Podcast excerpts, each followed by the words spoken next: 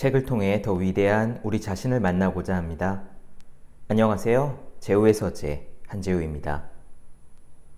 아잔 브라흐마 스님은 영국 출신의 명상가로서 전 세계에서 가장 주목받는 영적 지도자 가운데 한 명입니다. 그가 지은 책 중에 누가 이 한 트럭만큼의 똥을 주문했는가 라는 글은요, 우리말로 술취한 코끼리 길들이기로 번역이 되어서 많은 사랑을 받았습니다. 이 안에서 우리를 지혜롭고 행복하게 만들어주는 이야기들을 좀 골라왔는데요. 먼저 지금 당장 이 자리에서 행복해질 수 있는 길에 대한 짧은 글을 나누어 보겠습니다.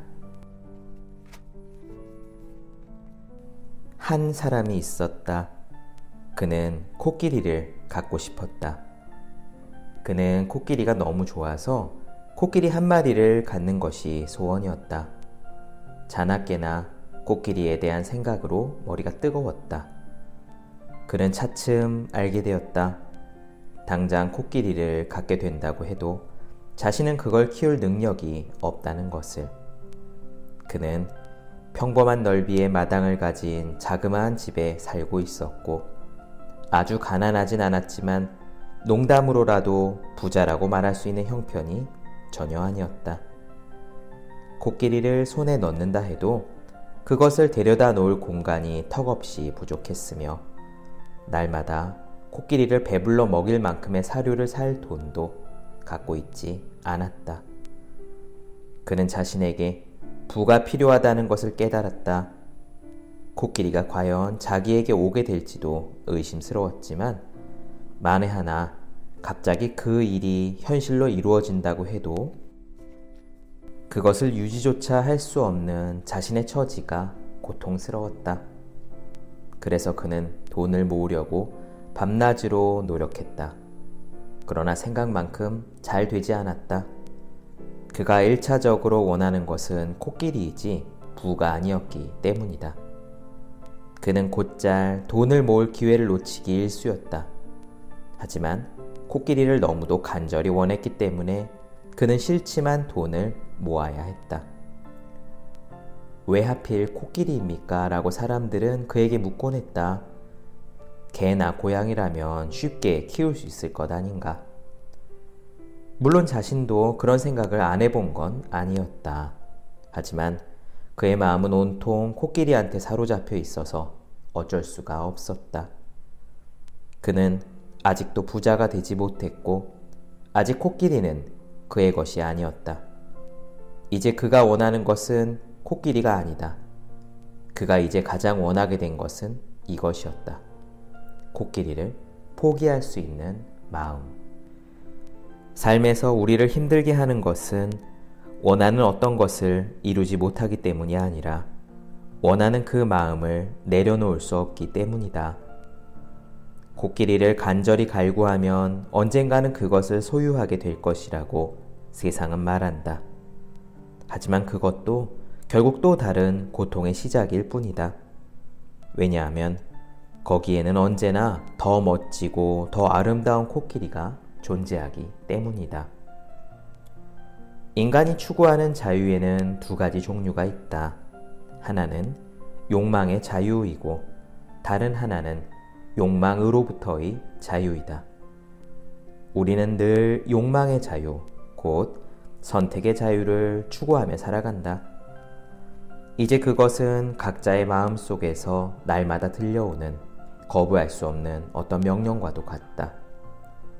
어서 코끼리를 원해. 코끼리를 소유하면 너는 더 행복해질 수 있어. 그리하여 당신은 코끼리 살 돈을 모으느라 일생의 시간을 다 보낼 것이고, 그런 다음에는 코끼리 사료를 마련하느라 허덕일 것이며, 코끼리와 단 한 번도 즐겁게 논인 적이 없을 것이다. 그리고 생애 마지막에 이르러서는 결국 그 코끼리 때문에 자신이 한순간도 행복하지 않았음을 깨달을 것이다. 이것이 바로 욕망의 자유를 추구하는 인간이 가진 숙명이다. 고타마 붓다가 6년의 고행 끝에 니란자나 강가의 보리수 아래서 깨달은 첫 번째 진리는 인간의 삶은 고, 두카라는 것이었다. 아쇼카는 흔히 고통이라고 번역이 되지만 나는 그것을 행복의 부재라고 옮기고 싶다. 행복의 부재. 당신과 나의 마음 속에서 결코 현실로 이루어지지 못한 코끼리는 불행한 코끼리가 되어버릴 것이다. 그리고 불행한 코끼리는 머지않아 술 취한 코끼리가 되어버린다. 술 취한 코끼리는 곧 행복의 부재에 대한 슬픈 증명이다. 그 코끼리가 당신의 마음 속에 살고 있지만 당신은 그것을 마음대로 다룰 수가 없다. 술 취한 코끼리가 어느덧 당신 마음의 주인이 되어버리기 때문이다. 여기 또 다른 사람의 이야기를 들려주겠다. 한 남자가 시장에 앉아 무엇인가를 먹고 있었다. 그가 너무도 고통스럽고 행복하지 않아 보였기 때문에 사람들이 그의 주위로 몰려들었다. 그는 얼굴이 붉게 충혈되고 눈에는 눈물이 그득했다. 사람들은 처음에는 무엇이 잘못되었는지 몰랐지만 이내 그가 옆에 칠리를 수북이 쌓아놓고 앉아서 하나씩 입안에 넣고 있다는 사실을 알아차렸다. 세상에서 가장 맵기로 소문난 인도산 고추가 칠리 아닌가? 칠리를 입에 넣고 씹을 때마다 남자는 더욱 불편하고 불행해 보였다. 그럼에도 그는 또다시 칠리를 입에 넣는 것이었다. 전보다 더 울 것 같은 표정을 지으면서. 마침내 누군가가 그에게 물었다. 왜 이렇게 하는 거요? 한두 개 먹었으면 칠리가 얼마나 매운 줄 잘 알 거 아니요? 그런데도 포기하지 않고 계속해서 먹는 이유가 뭐요? 매우 고통스러운 얼굴을 하고서 그 남자가 말했다. 혹시 단맛이 나는 칠리 고추가 있을지도 모르지 않습니까? 그렇다. 단맛 나는 칠리를 혹시 발견할 수도 있지 않을까 하는 희망으로 매운 고추를 계속해서 먹는 고통스러운 남자의 이야기 역시 다름 아닌 나의 이야기고 당신의 이야기다. 그것은 인간 실존의 문제이다. 우리가 삶에서 어떤 일을 하든 그것은 늘 어떤 종류의 행복을 찾아 나서는 일이다. 문제는 우리가 달디 단 칠리 고추에 매달리는 저 인도인 남자처럼 잘못된 장소에서 그것을 찾고 있다는 것이다. 그런 고추는 세상에 존재하지 않기 때문이다. 매운 것이 곧 칠리의 본성이니까 말이다. 따라서 그 집착과 희망을 내려놓는 일은 진정한 단맛의 발견에 이르는 출발점이 될 수 있다. 수십 번, 아니 수백 번 우리는 선택의 기회가 있었다. 하지만 삶에 대한 어리석은 관점을 고수하는 한 당신은 여전히 매운 눈물에서 헤어날 길이 없을 것이다. 당신이 원하는 것이 코끼리든 단맛이 좀 나는 고추든 혹은 훌륭한 배우자든 결국 당신을 고통스럽게 만드는 건 포기할 수 없는 마음이다.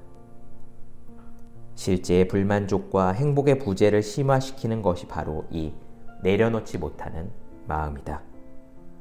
빨리어로 된 불교 노래에 이런 것이 있다. 모든 것은 죽는다. 죽는 것은 자연의 법칙이며 나 역시 죽는다는 것을 의심치 않는다. 그렇다. 세상의 종교들이 가장 큰 어리석음으로 꼽는 망상은 삶이 영원히 지속될 것이라는 착각이다. 모두는 이 즐거운 망상 속에서 존재의 이유를 찾고 있다. 세속적인 삶의 목적은 기쁨과 즐거움을 추구하는 것 그리고 부의 축적뿐이다.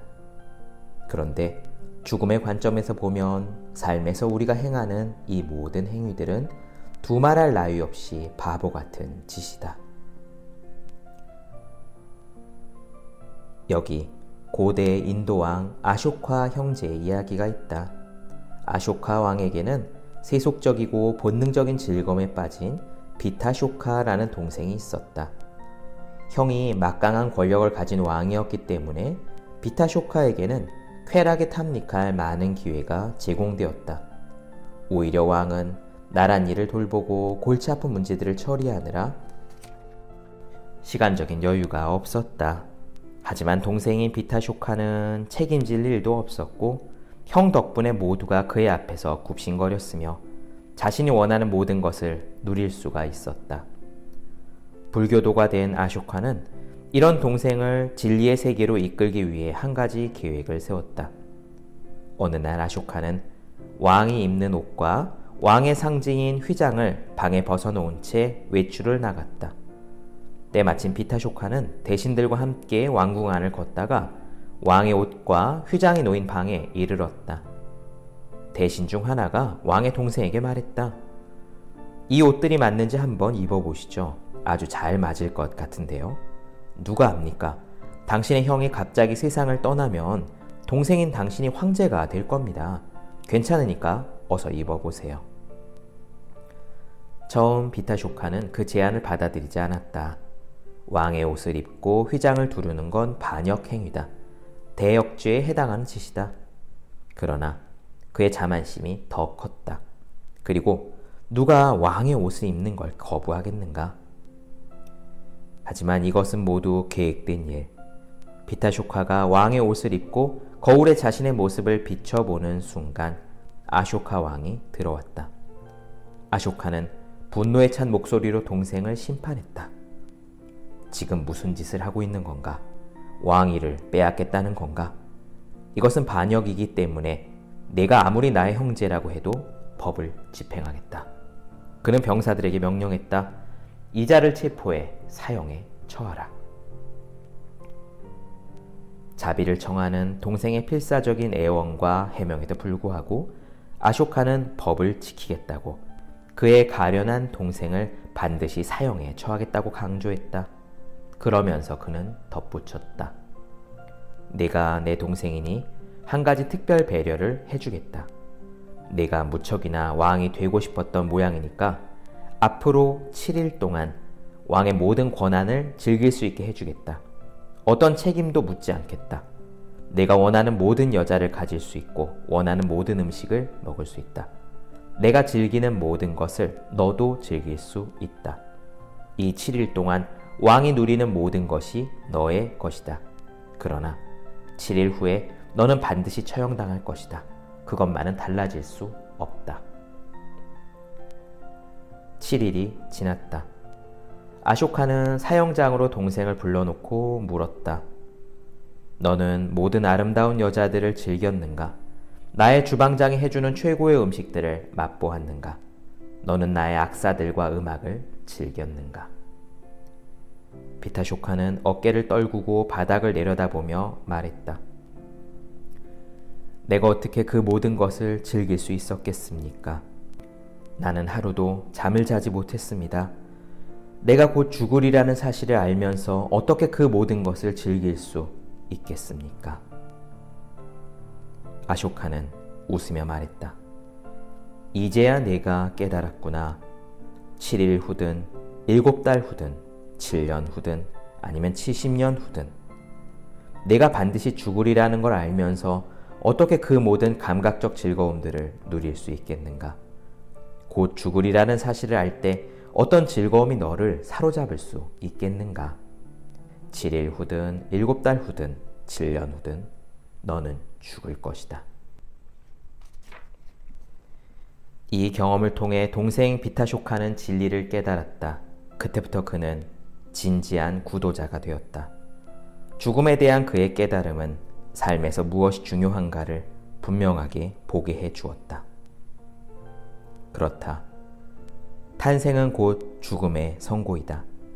이러한 사실을 아는 건 당신이 이 삶에서 우선적으로 해야 할 일들을 재정렬시킨다. 무엇이 당신에게 가장 중요한 일인가? 하지만 여러 가지 일들이 우리의 시간을 빼앗고 있다. 한 장소에서 다른 장소로 몸을 데려가는 것, 몸을 건강하게 하고 먹이고 씻기고 하는 등 이 모든 일들이 우리의 시간을 다 빼앗고 있다. 마음을 위한 시간은 언제나 매우 적게 남아있다. 태국의 위대한 영적 스승 아잔차의 절에는 이런 글귀가 적혀 있었다. 세상에 행복은 존재하지 않는다는 것을 알게 됨을 기뻐하라. 그렇다. 갈망과 갈구에 이끌려 우리는 너무 자주 세상의 행복을 찾으려고 한다. 우리는 수많은 방법으로 항상 잘못된 장소에서 행복을 찾는다.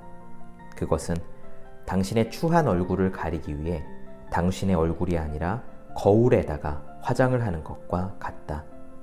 그 거울 앞에 서 있는 동안은 만족스럽겠지만 거울을 벗어나 다른 곳으로 가는 순간 당신의 추한 얼굴이 나타난다.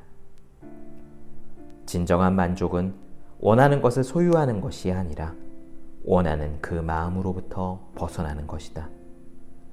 욕망의 자유가 아니라 욕망으로부터의 자유. 세상에는 행복이 존재하지 않음을 깨닫고 그 원하는 마음을 내려놓는 일이다. 고타마 부타가 깨달은 첫 번째 진리가 행복의 부재였다면 그의 두 번째 진리는 세상에는 행복이 존재하지 않음을 깨닫고 행복을 원하는 그 마음을 내려놓으라 라는 것이었다. 그것이 곧 진정한 행복에 이르는 길이다. 원하는 것에는 끝이 없지만 원하는 것으로부터의 자유에는 끝이 있다.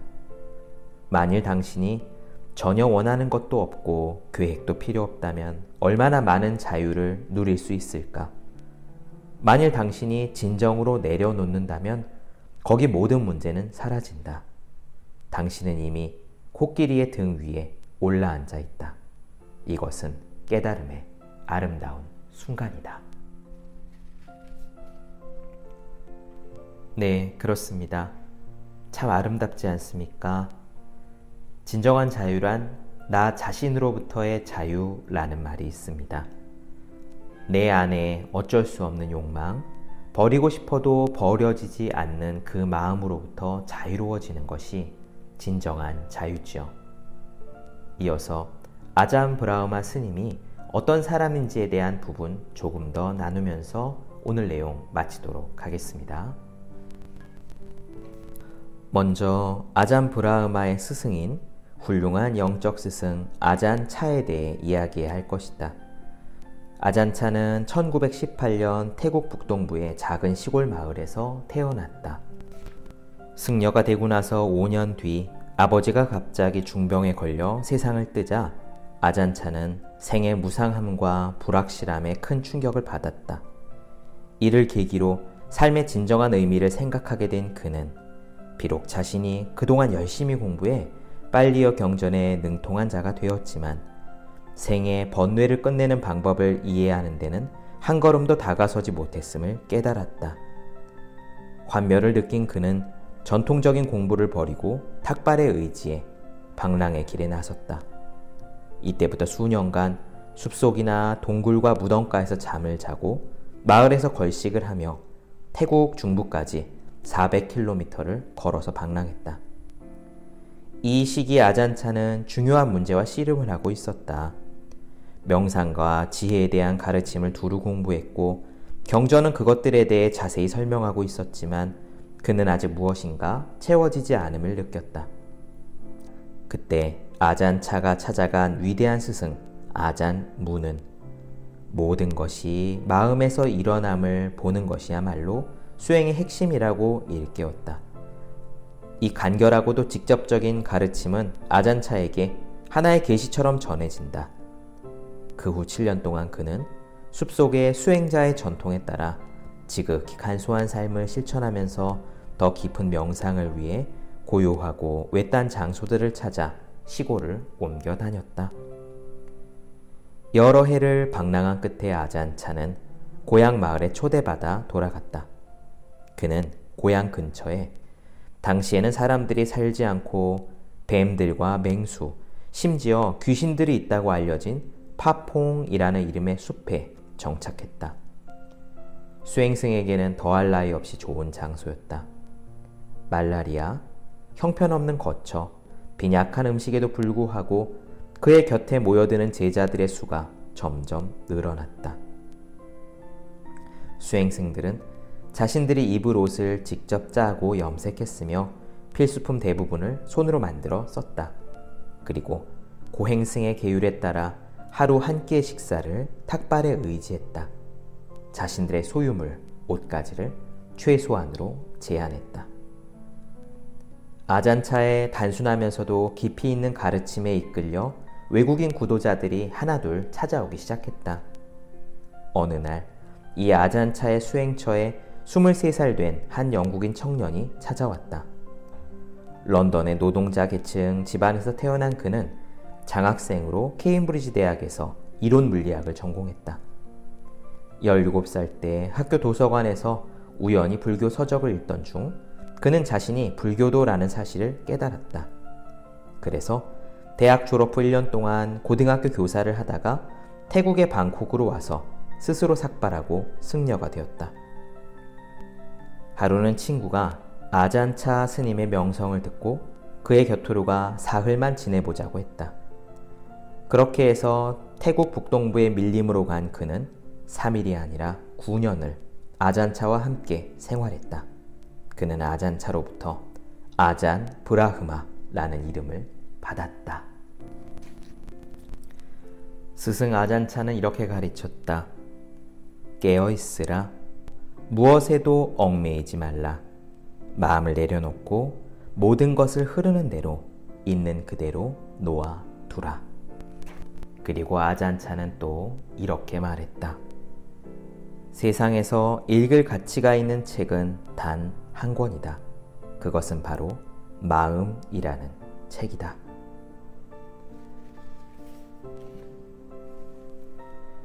네, 책을 통해 더 위대한 우리 자신을 만나고자 합니다.